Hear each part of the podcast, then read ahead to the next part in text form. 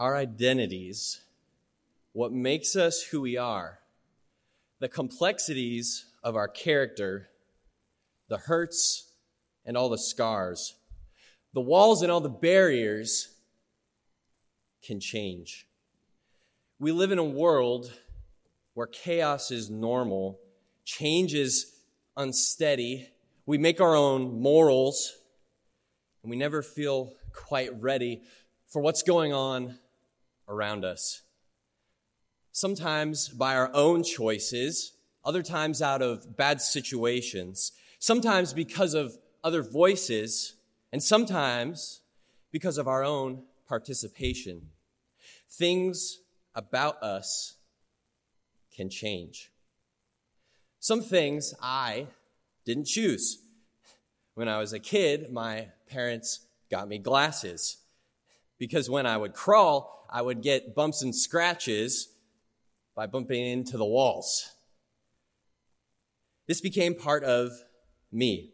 Since right before I turned two, I needed help to see, not because I was bad or because I did wrong, but suddenly this change to my identity was lifelong. Other aspects I felt came from what others said. Sometimes it would help, other times I was misled. I would grab hold of wisdom.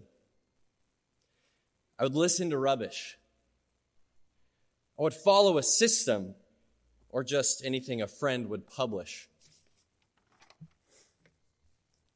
Not being consistent with who I'm among, I just needed assistance because I know I'm still very young. And yet, as I get older, life is different than I thought so. People say I should really care about getting a membership at Costco. All my identity seems to come from what others say. So at this point, I just have to act and put on a display. Other aspects of me came from what I did my hobbies, my passions, and all my convictions. My obedience, my brokenness, and even my addictions formed who I saw when I looked in the mirror. This version of me I would draw would start to get clearer. I saw gifts, I saw talent, I saw the image of God and his intention, while I also saw a mistake, a waste of effort, and nothing worth another's attention. Despite all that I've done and all that I've felt, I can't seem to describe the mess of how to define myself. And that's because my whole life, my whole being influences decisions. And all of its complexity isn't where I find my identity. Romans chapter 8, verses 38 and 39 says, And I am convinced that nothing can ever separate us from God's love, neither death nor life, neither angels nor demons, neither our fears of today nor our worries of tomorrow. Not even the powers of hell can separate us from God's love.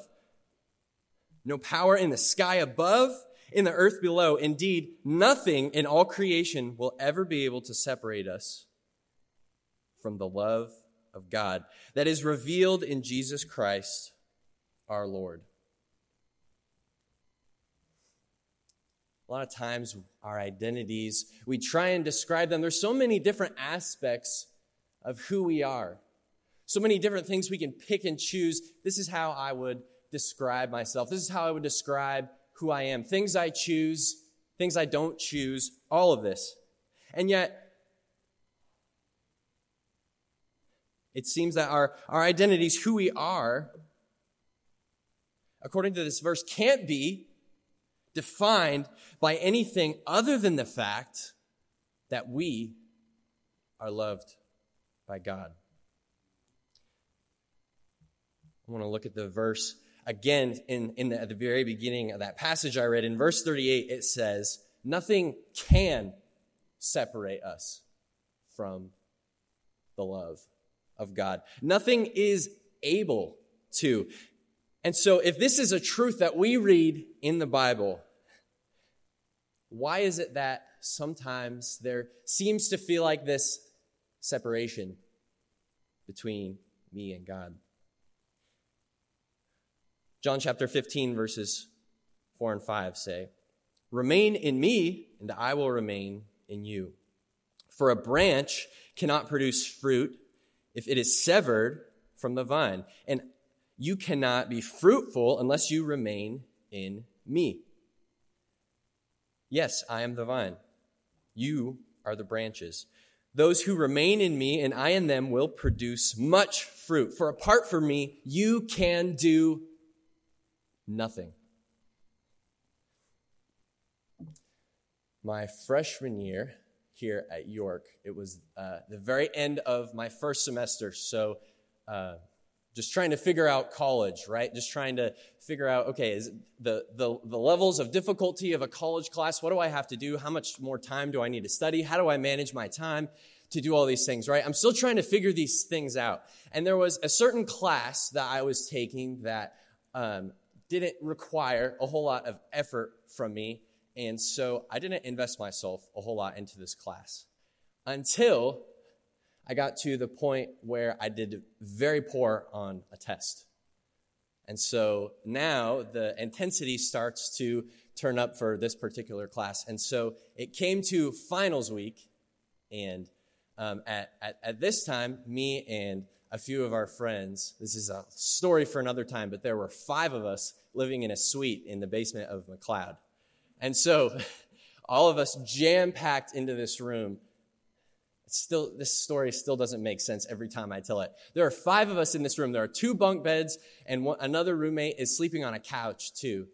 And um, I, I had to, I had to get a in, in order to do um, what, what I wanted to do for, for this class, to continue to do well, I needed to do really, really, really well on this final. And so that's exactly what I prepared to do. See, before this final at all, I didn't really invest myself. And then it got to the point where now I have to do something in order for this to work. And so there was just kind of this in and out relationship with, with me and this class that I was taking. I didn't invest myself until I felt like, you know what, I, I, I want to I wanna actually do this now. Now that it's crunch time, now that I feel like it's important, I'm going to do this. And so Chris Martins was right there the moment when it happened. So some of you guys who have lived in McLeod might understand this. So the outlets in McLeod, apparently they're controlled by like a light switch. Is that, I don't get it. So I plug my phone in at night. It has like 3%. I set my alarm for uh, before my final. And for some reason, someone, it wasn't me, turned off. I'm not trying to point fingers at other roommates, but also like someone turned off the light and the switch that controlled the outlets simultaneously. And so my phone dies. My final is tomorrow. I have to do well on this final. And the final was at 9 a.m. final, so it's a you know 9 a.m. to 11 a.m. time slot, right? And so at 10:30, this doesn't make any sense. I had four roommates. They all got up for 9 a.m. finals. They all took their finals. None of them, I don't know if they noticed that I was still asleep. They all four of them got up, went through their morning routine, got dressed, went to class, Somehow I slept through all of that. My alarm doesn't go off. And then at like 1035, there's like 25 minutes until this class is done. And this class is in SAC. So I got to book it. Okay. I, I wake up to the sound of a door slamming and I hear Chris walk through the door and he says, it's over. I immediately shoot up out of the bed. And at this moment, I'm thinking it's over for me, right? And luckily, I was able to get down there and I've completed the test before the time went out. But for a moment there, for a moment there, it was over.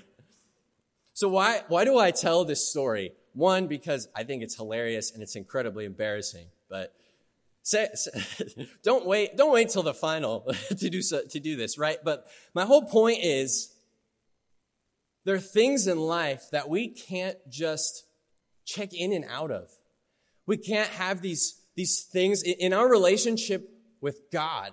If we're placing our identity in God, He says, remain in me. Apart from me, you can do nothing. Apart from Him, we can do nothing. And as the verse from Romans says, there's nothing that we can do that can separate us from the love of God. And so as we as we search for who we are, as we try to discover our identities, we see that God is extending this to us, this gift to us. We can find our identities in Christ. And this is a free gift from God to us, but it's something that we have to choose. It's something we have to be intentional about every single day. Things in life can change. Aspects of who we are can change. But the thing that never changes is that God is extending His grace and His love to us and invites us in to be a part of that story. And so, my question for you this morning is what are you doing to remain in the love of Jesus? Since you woke up this morning, what decisions have you made? What have you done to allow Jesus into your life, to allow Him to work through you? As you go throughout your day today, what are you going to do to allow Jesus into your life? When you wake up tomorrow, as you grow, as you change, as you take on different roles, as different parts of your identity change, as everything that we do around us has no consistency and no promise, how are you going to remain in the one place that's always consistent, the one place where the promise is always secure? So I want to encourage you this morning as we go as you go through life, as you go through this stage where at least for me I'm still trying to figure out who I am, what that means, all these pieces of my life, trying to define myself. As we do this, let's remain in the one place where we know we can truly find our identity, and that is in Jesus Christ and in the love of God. Let's pray. God, we thank you that you chose every single one of us. And I pray that as we go through life that we, we see this extraordinary gift that you offer to us every single day, and we, we take this opportunity to follow you. We thank you so much for Jesus and for the things he did while he was on this earth, how he showed us how to live, how to be more like you, how he died for us on the cross and set us free.